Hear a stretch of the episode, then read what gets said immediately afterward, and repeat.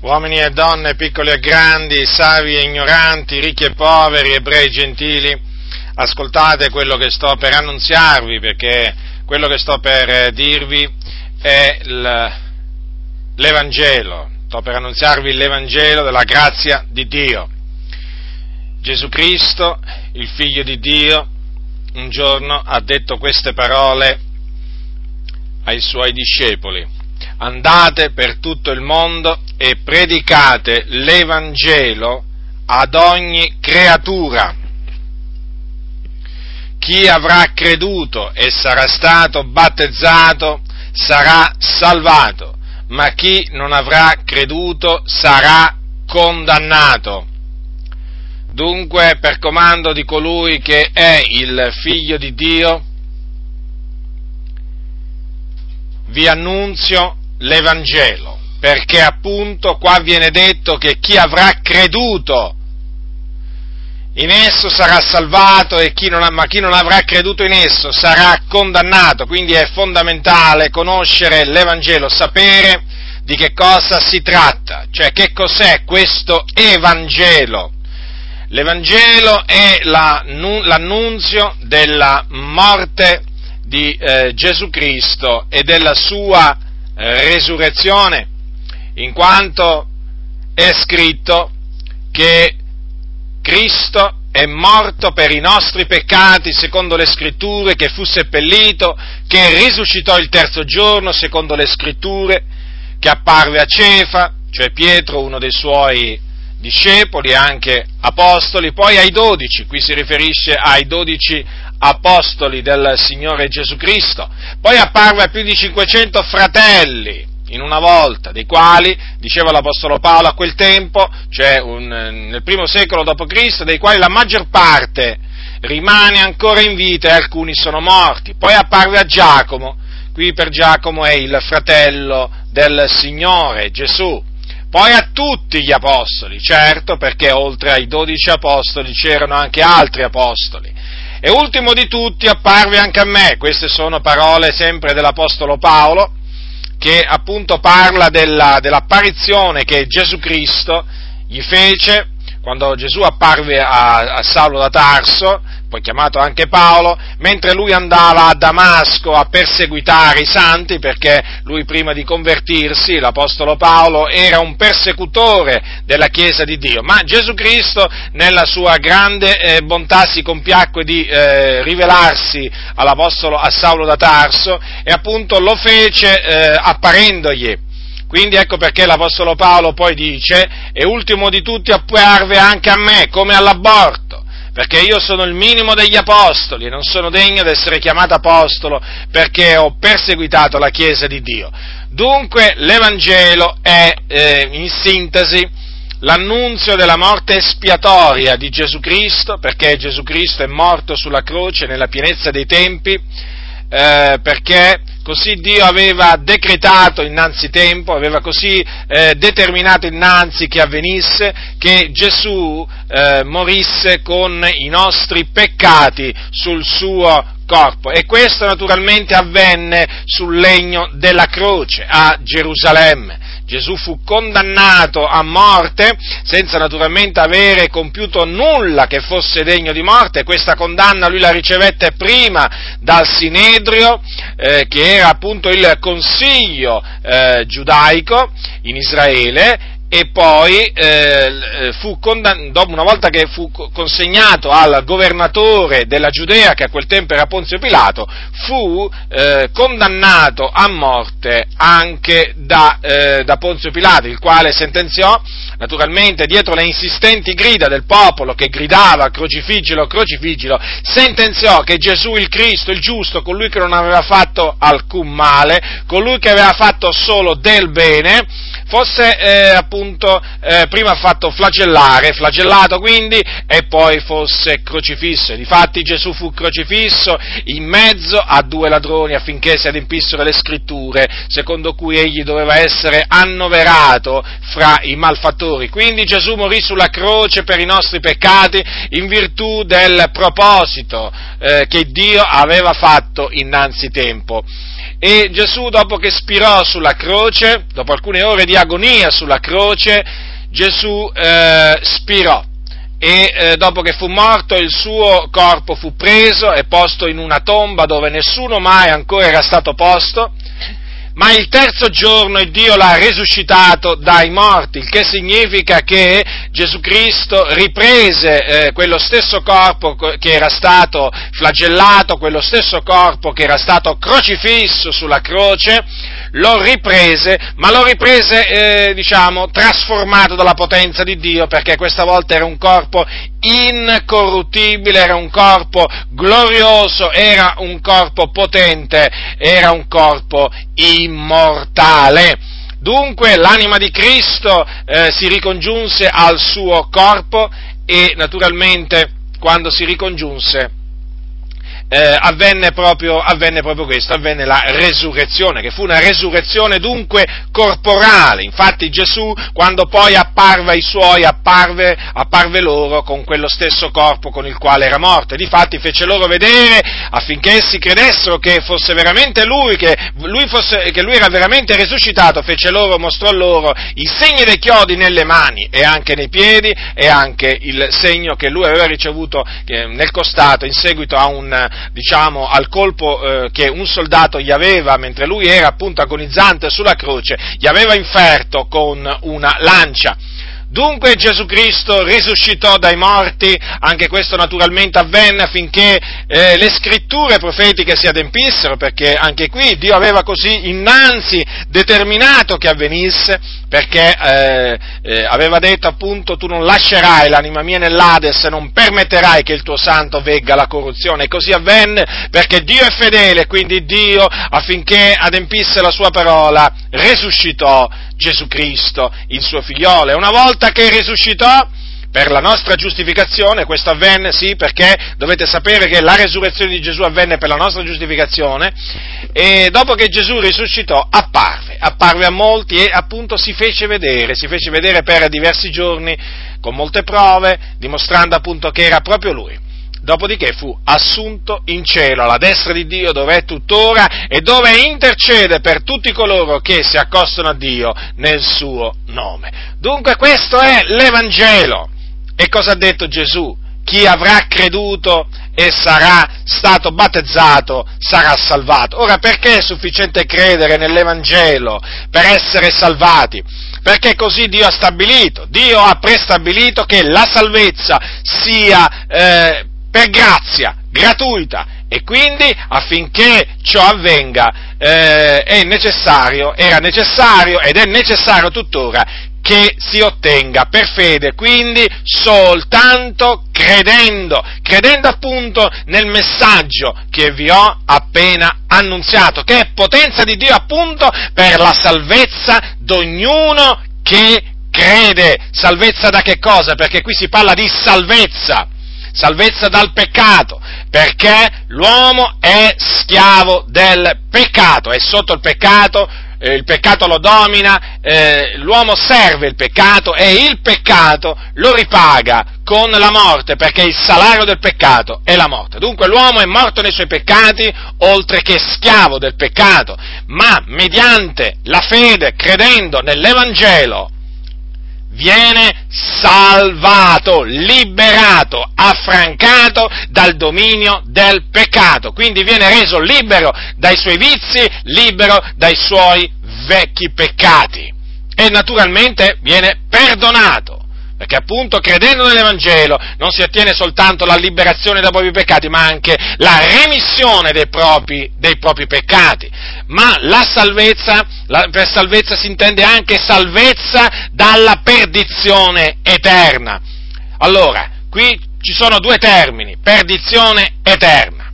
Allora, innanzitutto bisogna tenere presente questo, che eh, si, parla di, eh, si parla di salvezza perché c'è una perdizione. È chiaro questo. Perché non si potrebbe parlare, la Bibbia non parlerebbe di uno stato chiamato salvezza, eh? cioè una condizione dell'uomo chiamato salvezza, se non ci fosse una, eh, diciamo, un altro stato, eh, chiamato appunto, un'altra condizione dell'uomo chiamato di perdizione. Allora, Qui per salvezza si intende la salvezza, dalla, anche, anche eh, salvezza dalla perdizione eterna. Allora, perché, di, di perché la Bibbia parla di perdizione eterna? Perché l'uomo è perduto, perduto, è una pecora errante, non sa dove va, è, un, è una pecora senza, senza pastore. E la strada sopra la quale si trova la persona senza il Signore è una strada che porta alla perdizione.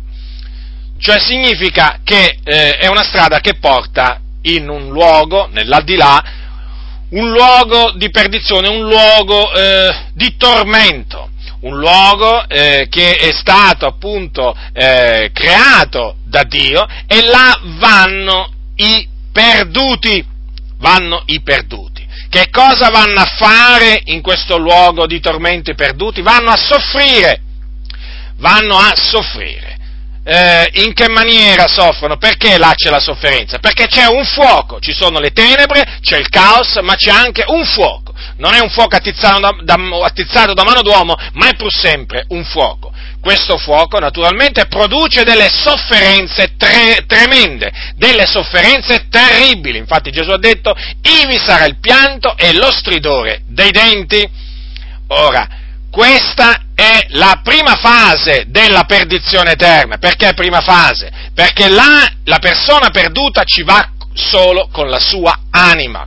Poi è stato stabilito di un giorno nel quale ci sarà la resurrezione, la resurrezione dei perduti o degli ingiusti. E in quel giorno tutti i perduti, cioè tutti quelli che sono andati in questo luogo di tormento, risusciteranno. Quindi riprenderanno il loro corpo, ma per, essere, per comparire davanti al Signore, essere giudicati secondo le loro opere e, e condannati venendo gettati in un altro luogo di tormento, questa volta però con l'anima e con il corpo, in un luogo di tormento chiamato stagno ardente di fuoco e di zolfo, dove, dove saranno tormentati per l'eternità, nei secoli dei secoli. Lo ripeto, questa è la destinazione finale di tutti coloro che appunto muoiono perduti.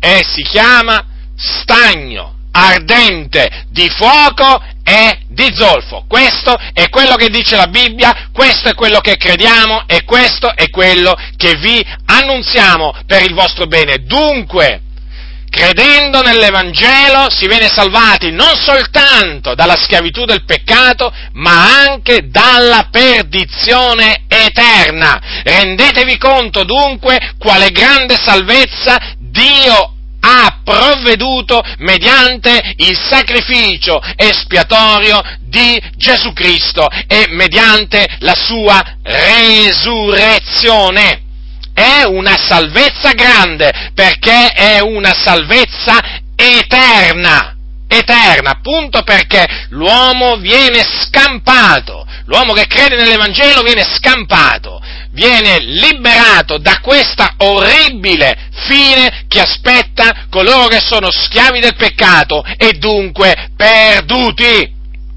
Ora chi crede nell'Evangelo deve essere battezzato, perché il battesimo, il battesimo naturalmente, per battesimo la Bibbia, la Bibbia eh, diciamo, intende un'immersione, eh, un'immersione alla, alla quale viene sottoposta chi ha creduto, tutto nell'acqua, una volta solo, e questa immersione deve essere, diciamo, amministrata da un ministro dell'Evangelo nel nome del Padre, del Figliolo e dello Spirito Santo, così Gesù Cristo ha comandato di fare. Il battesimo eh, non salva perché il battesimo, cioè non purifica dai peccati, non libera dal dominio del peccato, perché il battesimo è la richiesta di una buona coscienza fatta a Dio. Comunque sia, è necessario che chi ha creduto nell'Evangelo venga sottoposto al, eh, al battesimo in acqua. Dunque quello che dovete fare, voi che mi state ascoltando, per essere eh, salvati, è questo. Dovete credere nell'Evangelo della grazia di Dio. Forse qualcuno dice, ma io credo. Beh, ma allora perché non sei salvato? Perché non sei sicuro di essere salvato? Ci sono tante persone con cui mh, diciamo, ho parlato finora che spesso mi hanno risposto a questa domanda. La mia domanda, eh, ma tu eh, credi? Ah sì, fa. Io credo. Sei salvato? La mia domanda successiva. No, beh, quello non lo posso dire. E allora vuol dire che non hai veramente creduto, perché chi ha veramente creduto nell'Evangelo è salvato. Salvato, ha la certezza della propria salvezza. Perché chi crede nel Signore Gesù Cristo ha la remissione dei peccati, ha la vita eterna. Non ci può essere il dubbio, non ci può essere incertezza, ma c'è la certezza, la sicurezza di essere salvati. Dunque, voi siete perduti, siete delle pecore perdute.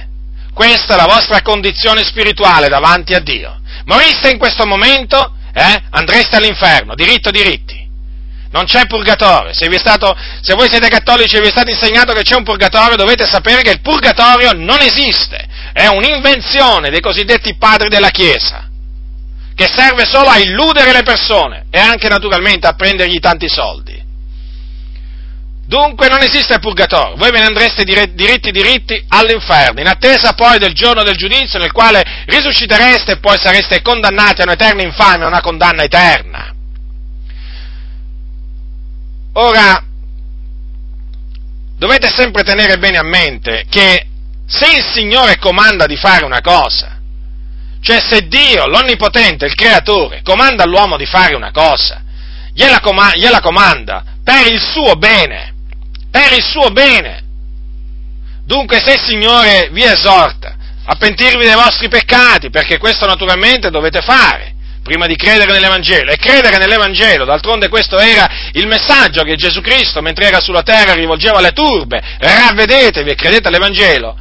Ora, è chiaro che se il Signore comanda all'uomo di fare qualche cosa e per il suo bene, e naturalmente glielo comanda per scampare a qualcosa di brutto, certamente, perché il Signore altrimenti non, non, non rivolgerebbe questo comando all'uomo, cioè non gli direbbe ravvediti e credi all'Evangelo, se non ci fosse davanti all'uomo eh, un pericolo incombente, un giudizio incombente, una brutta fine che lo aspetta.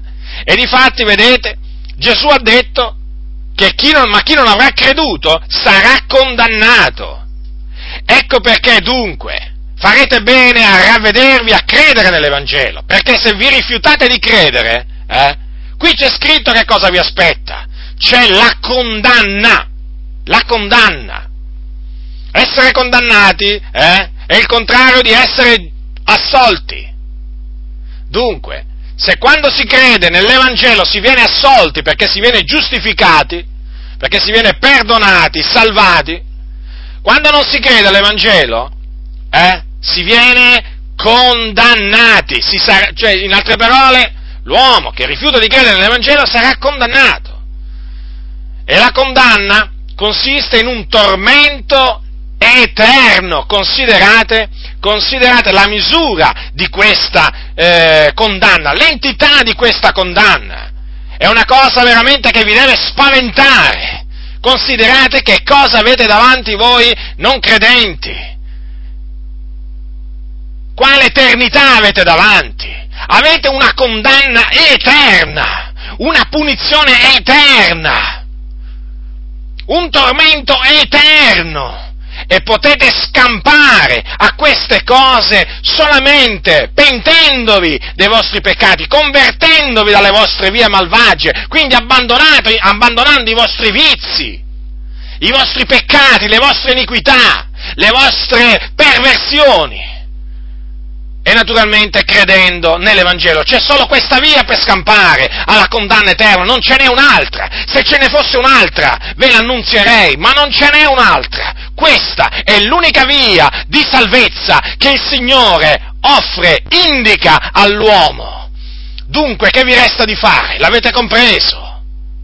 Vi dovete ravvedere e immediatamente, non posticipate questa, questa decisione, perché voi non sapete quello che vi aspetta domani, ma che dico? Voi non sapete quello che vi aspetta tra due minuti, tra un'ora, tra dieci ore. Non ti vantare del domani perché non sai quel che giorno possa produrre, dice la Sacra Scrittura. Quindi fate quello che il Signore vi comanda. Immediatamente ravvedetevi e credete nell'Evangelo per ottenere questa così grande salvezza, questa così meravigliosa salvezza, questa naturalmente pace grande che il Signore mette nel cuore di tutti coloro che vengono salvati, perché quando si viene salvati si ottiene la pace di Dio, una pace che sopravanza ogni intelligenza, una grande pace, un'immensa pace. Fatelo, fatelo per il vostro bene, perché altrimenti, ve lo ripeto, non mi stancherò mai di dirvelo, fino a che sarò in vita ve lo dirò, ve lo griderò agli orecchi, altrimenti ciò che vi aspetta è la condanna eterna, è un tormento eterno non è una favola il tormento eterno, non è frutto della mitologia del passato, è una realtà, è la verità, è la verità.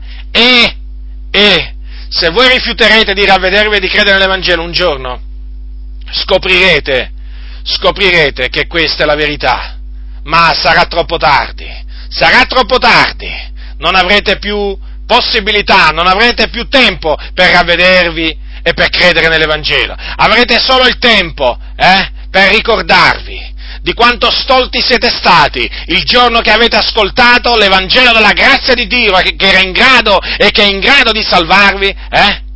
Vi ricorderete di quel giorno, di quando avete sentito questo messaggio e l'avete rifiutato.